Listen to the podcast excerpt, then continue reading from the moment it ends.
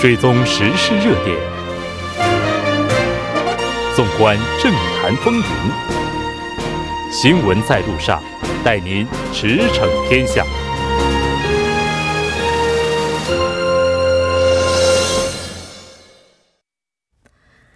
了解最新热点焦点，锁定调频 一零点三 新闻在路上。接下来的半个小时将为您带来此时此刻主要新闻，聚焦分析以及数据有话说。那在节目开始之前，依然是先为您带来一则公告。新闻在路上台庆二十九周年特别节目六月时事讨论会在韩外国人生活篇，本周五晚上，也就是六月二十八号，将为您带来外籍务工雇佣许可制度不断引发争论，废止或保留。当然，节目也期待您的参与。广告过后马上回来。您的参与，我们的动力。参与我们的节目，您可以通过手机短信的方式发送短信至井号一零一三，每条短信收取五十韩元的通信费用。您也可以登录我们的官网t b s 点首尔 点 k r 收听更多回放。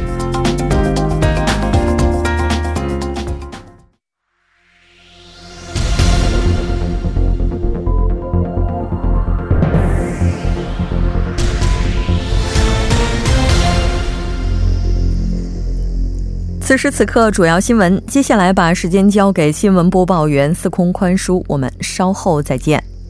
下面是本时段新闻。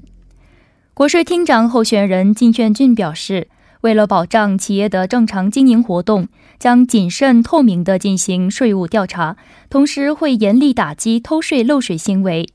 金炫俊候选人在国会人事听证会上表示，将脚踏实地地做好税务工作，从国民的角度出发，对整体税政进行改革，打造世界最先进的国税行政体系。他还表示，将严厉打击名义伪造、建名账户、虚假税单等侵害民生利益的逃税行为。下一条消息，就青瓦台民政首席秘书曹国可能被任命为法务部长官的传闻，共同民主党议员朴范介在广播节目中表示，这并非毫无根据，并给予了肯定的评价，称曹国民政首席是司法改革的最佳人选。检察总长尹锡悦也强调，曹国民政首席是最了解烛光集会精神、最能代表国民改革意志的最佳人选。相反，自由韩国党方面的反应截然相反。自自由韩国党院内院内首席副代表郑亮硕指出，公职人选验证失败的曹国民政首席晋升，简直是颠倒是非的事情。下一条消息，为推进体育界结构改革，由民官联合成立的文化体育观光部体育革新委员会提出建议，制定体育基本法，并采取相关措施，促进体育人权，扩大国民参与。体育革新委同时发表了包含上述内容的第三四次劝告。今年二月成立的体育革新委此前陆续进行了旨在根除体育界暴力和性暴力的人权相关劝告，并提出了学校体育课程正常化方案。下一条消息，今年四月，韩国新生儿数量再次创历史新低。据统计厅二十六号发布的二零一九年四月人口动向显示，今年四月新生儿数量同比减少了一千七百人，为两万六千一百人。四月份的新生儿数量创一九八一年开始统计以来的同月最低纪录。与去年同期相比，新生儿数量从二零一五年十二月开始连续四十一个月呈现下降趋势。以上就是本时段新闻。接下来马上为您带来我们今天这一时段的聚焦分析。今天在国会进行了国税厅厅长候选人金炫俊的人事听证会。接下来马上连线成均馆大学中国大学院的安玉花教授进行详细的了解。安教授你好。穆哲你好，听众朋友晚上好。在今天我们看到国会是进行了国会听证会，那此前应该说自由韩国党呢应该说在迈入国会的这个门槛上呢一直是迟迟不肯向前，但我们看到今天自由韩国党也是出席了。那我们先请安教授来介绍一下金候选人他的一些主要的经历以及政绩。呃 这个金候选人呢，他是一九六八年生， 毕业于这个首尔大学经济学科，一四年的硕士。 那么现在看来他是比较属于年轻的这个领导人， 然后现在他的职务呢是首尔税务局的局长。 从他的这个经历来看呢，他一直是在这个首尔就是这个税务局这个部门工作， 从就是国家税务局规划委协调司司长等这些重要的岗位呢都是他来担任。然后是也曾经是在外国也有一些就是担任过一些内容。然后是他呢九一年是通过了这个韩国的这个第三十五次行政这个公务员考试， 也就是说正统的这个官僚的一个出身，所以呢这个对这个税这一块呢应该说是专家中的这个专家。嗯嗯，是的。 那应该说我们在节目当中也介绍了不少长官候选人的听证会，那应该说在听证的过程当中候选人本身的道德性以及个人资质问题遭受的质疑是相对比较多的，但我们看到金候选人这一次的话，那针对他的质疑更多是集中在政策方面。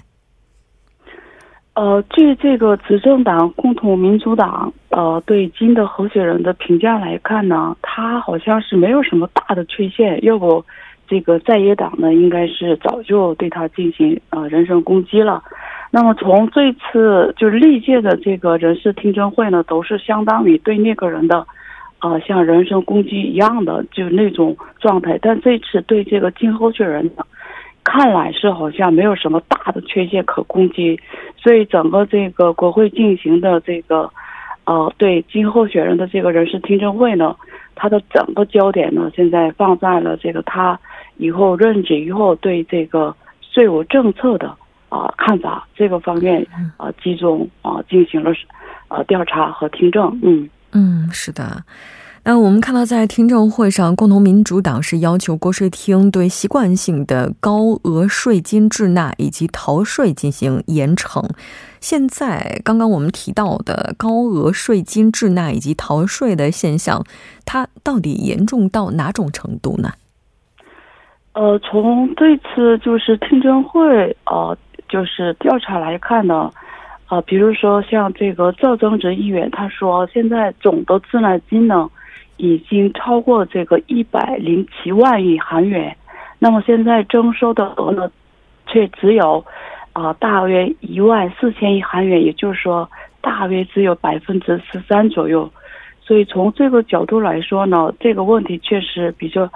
严重，特别是这个现在韩国的这些财阀集团的这些 啊滞纳现象非常严重。呃最近大家可能通过新闻也看到，就是前韩宝集团的这个会长曾泰守，他的滞纳金呢简直是天文数字，两千两百二十五亿韩元， 他的儿子也现在是大约二百九十三亿韩元左右。 所以从这个案例来看的话呢，就是说其实这个呃不交税或滞纳或者是逃税呢，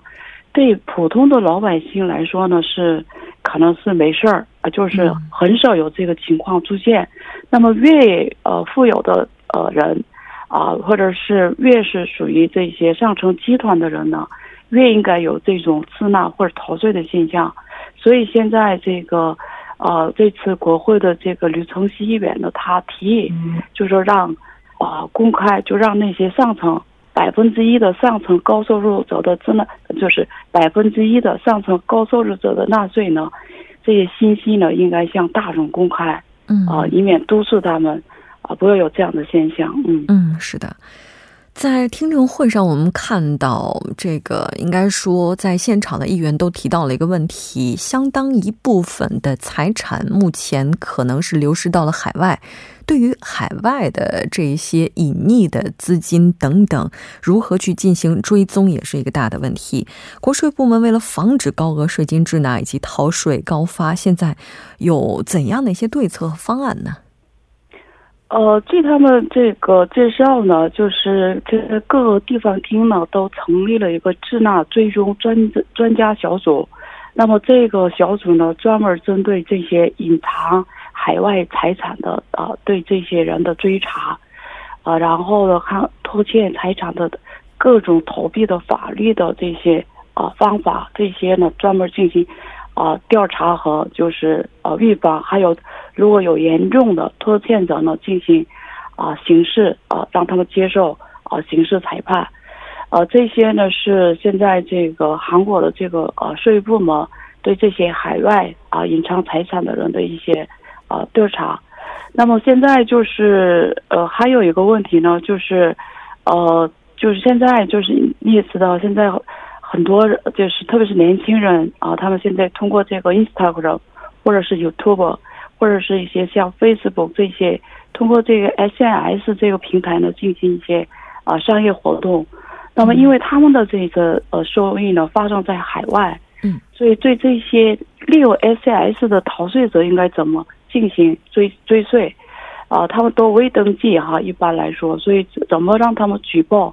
然后逃税啊，这些各个方案我们应该怎么进行啊、呃、税收的这个搜查，这些呢对这些税务部门来说是一个很大的一个呃应该是挑战，因为以后可能这些呢是啊、呃、征税的最主要的一个可扩充的一个征税基础的一个领域，所以这个方面好像他们又加大一些力度吧。嗯嗯，是的。嗯、呃，我们看到在这个问题的提问上，金候选人呢也是提到了未来将积极的和国内外的有关机关建立合作体系，然后启动有关程序，尽最大的努力去追回这一部分的滞纳金以及海外隐匿的资金。那当然我们看到在今天参加听证会的自由韩国党方面呢也是提出了另外一个问题，那他这个自由韩国党方面呢是表示是国税厅长在发表房产对策或者是这个和呃这个工会有关的一些事件等等，那都是和各部门部长站在一起，让人怀疑国税厅被用作政治工具等等，会有这样的一些质疑。那在教授您看来的话，就是这个这部分他的这个质疑用在这里是否恰当呢？哦、呃，这个问题呢，我们就是不不管是在韩国，就是不任何一个国家，很容易就是利用这个税收这个问题来啊、呃，利用在自己的政绩、政治、政策的一啊不就是政治的一些就是对对付政治对手的时候呢，很多国家经常利用这种方法来进行对付，因为让他就是通过这个税收检查来让他。啊，陷入一个困境。那么就是说，我们在呃公开的场合上能不能这么说，或者是从法律上呢？因为这个税收这一块领域呢，是法律上都有税法来明确规定的和规范的。那么作为一个就是呃执行者，这些公务员呢，应该法律来呃进严格执行。那么他们不会超过或者是犯这个法律来做配合这个政治上的一些呃要求的。那么肯定有一些可能，呃，就是其他的方法来有可能配合，但是呢，呃，但是真的有没有这个，这其实很难明确说的。嗯。啊，但有可能有，也也有可能没有，就大概是这样的问题啊。嗯，毕竟这个位置的话，应该说是极关重要的。对，呃、国税厅的话，也可以说是政府的钱袋子了。当然，我们看到金候选人对于这个问题的回复是表示，税务调查等等是严格按照税法的规定去进行的。嗯，在今天的听证会上，朝野还就自由韩国党代表黄教安差别对待外国人工资的发言展开了攻防。那不知道教授您是否曾经关注过这段发言呢？啊、哦，当然了，这个简直是啊，这个我觉得这个黄天安这个人呢，确实，啊、呃，我觉得首先他是，呃，他的学历不低啊，是吧？而且他在韩国属于上层，呃，零点一的这样的人物，居然说出这样的话，啊、呃，精英层属于这样的话，简直是，啊、呃，这不可思议的事情。因为这些外国人现在在韩国工作呢，都是韩国人，呃，不干的领域，他们做的所谓的。大部分人呢都在实际的领域来做的，那么现在就是外国人在韩国，现在一个是工作时间比韩国人多，还有很多呢是，呃，就是韩国老板很多都，就是不不给这些外国人就是支纳他们工资的现象很严重，而且他们的工资呢远远低于这个本地，已经远远就是低于这个本地啊、呃、人，他的最低工资这次韩国法律不上调了嘛，但是。现在就是据调查呢，只有百分现在已经回百分之五十点九的人的回答，啊，这根本没有变动，就是百分之四七点五呢已经回答根本没有变动，而且反而不利了以前就是不交的这个住宿费啊、伙食费，现在老板都需要让他们交，所以环境越来越恶化。还有一个是现在这些劳动力到韩国以后呢。对韩国经济的贡献是，不管是从这个劳动力的供给，还有在消费生产，对这些韩国经济的贡献是非常大的。那么现在韩国呢，整个来说人口呃现在是呃老龄化的速度加快，而且现在低生育率，全世界最低的一个生育率，人口减少速度非常快。假如说没有这些外国移民的，就是外国人进来弥补这个缺口的话。我觉得韩国的中小企业现在其实说很难赚的，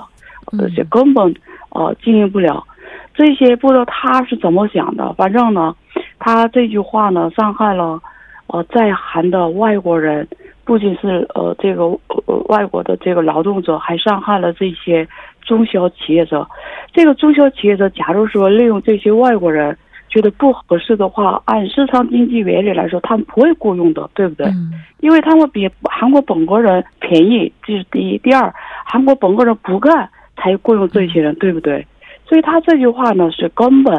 啊、呃、站不住脚的，简直是荒唐至极、不可思议的事情。对，我们看到今天在听证会上，自由韩国党的议员呢是对这一段话进行了一个解读，那表示他是有一个前提条件，黄教安代表他的。那他这段话想要表达的是，在外国人劳动者拿到最低时薪之前，在为韩国提供劳动之前，是对韩国没有缴纳税金，并且对韩国没有贡献的。也就是说，给这段话加了一个前提，这是自由韩国党。那个根本不对的，嗯，那个目前的一个、那个、不是事实。嗯，这是目前自由韩国党方面给出来的解释。因为。呃，这次移民政策研究院不已经提供了数据嘛？他们已经交了七千七百亿韩元的、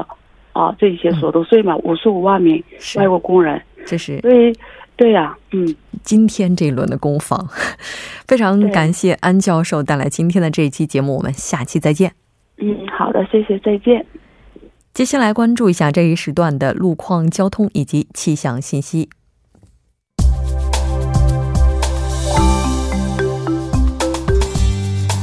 晚间六点四十九分，继续为您带来这一时段的路况和天气播报。我们继续来关注目前时段首尔市的实时路况。第一条消息来自永中路永登浦市场至新世界百货商店永登浦分店这一路段，目前呢在该路段的三车道上进行的道路施工作业已经结束，路面恢复正常通行。好，接下来是在松坡大路蚕市大桥南端交叉路至蚕市大桥这一路段，从今天的早间时段开始，在该路段的四车道上进行的道路施工作业目前呢还在进行之中，那受施工的影响，四车道的部分路段暂时不便通行，还望途经的车主们参考相应路段提前变道行驶。好，我们来看一下城市天气预报。首尔小到中雨，二十一度到三十度。好的，以上就是这一时段的天气与路况信息，我们稍后再见。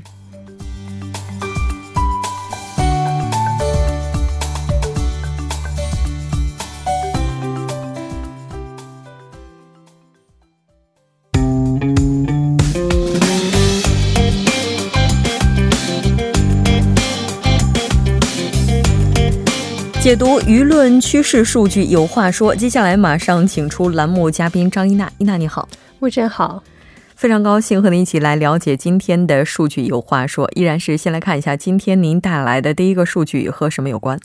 呃，今天是关于韩国国民最信任的国家或者社会机构的舆论调查数据。 先公开答案的话，就是最信任的是总统， 最不信任的机构是警察、国会和检察院。 这个格局已经是连续两年没有变化了。 嗯，那它具体的这个调查是怎么进行的呢？ 呃，这次调查是 二零一九年六月二十五日 与韩国 一万四千一百五十四名 十九岁以上 成年人进行了接触， 最终有 五百人 完成了回答，是 百分之三点五 的应答率， 置信水平是 百分之九十五， 抽样误差是正负四点四。 呃，提问是 您最近 呃, 您最信任下列国家或社会机构中的哪个机构？ 回答是 一到十二 的随机排列的选项。 一是检察， 二是警察，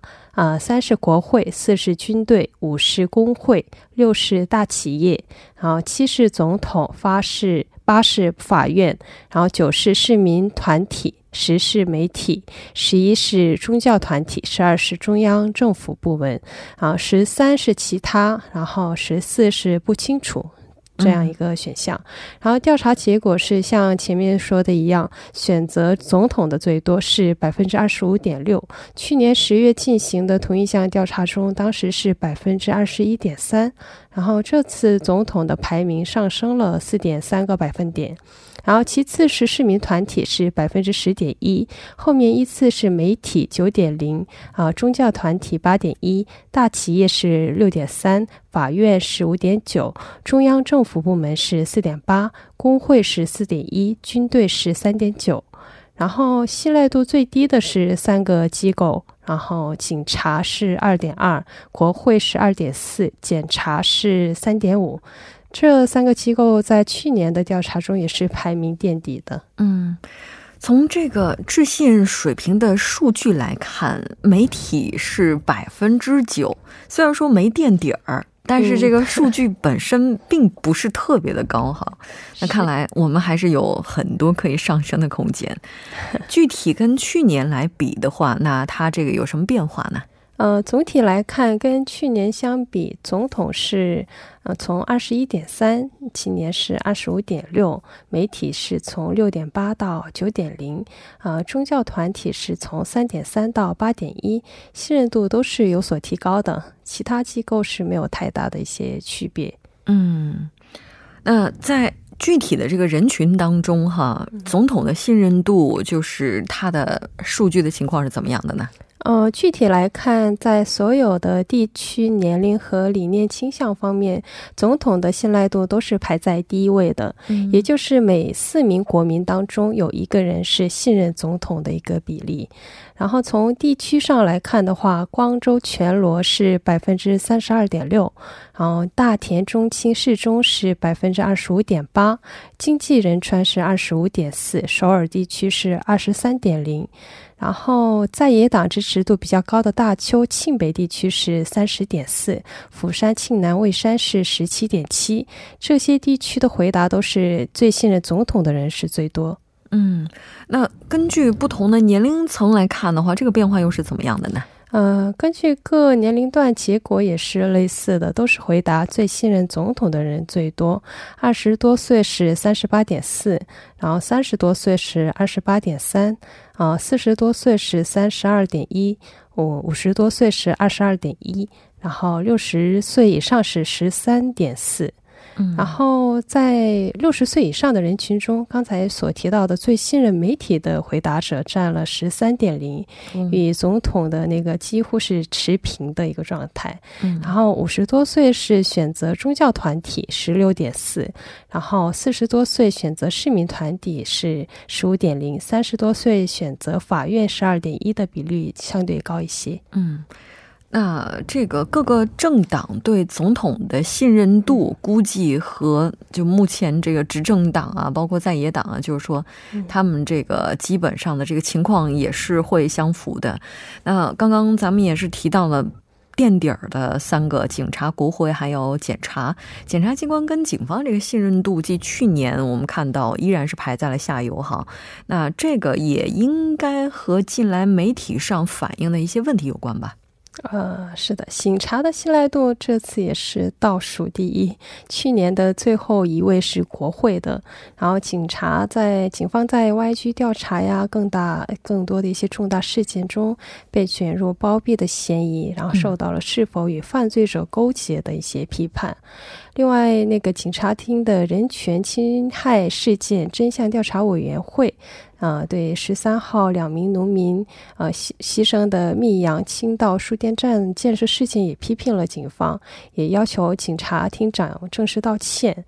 然后正向调查委员会去年九月也曾劝告警察厅长就龙山惨案事件一些道歉，但是结果也没有实现。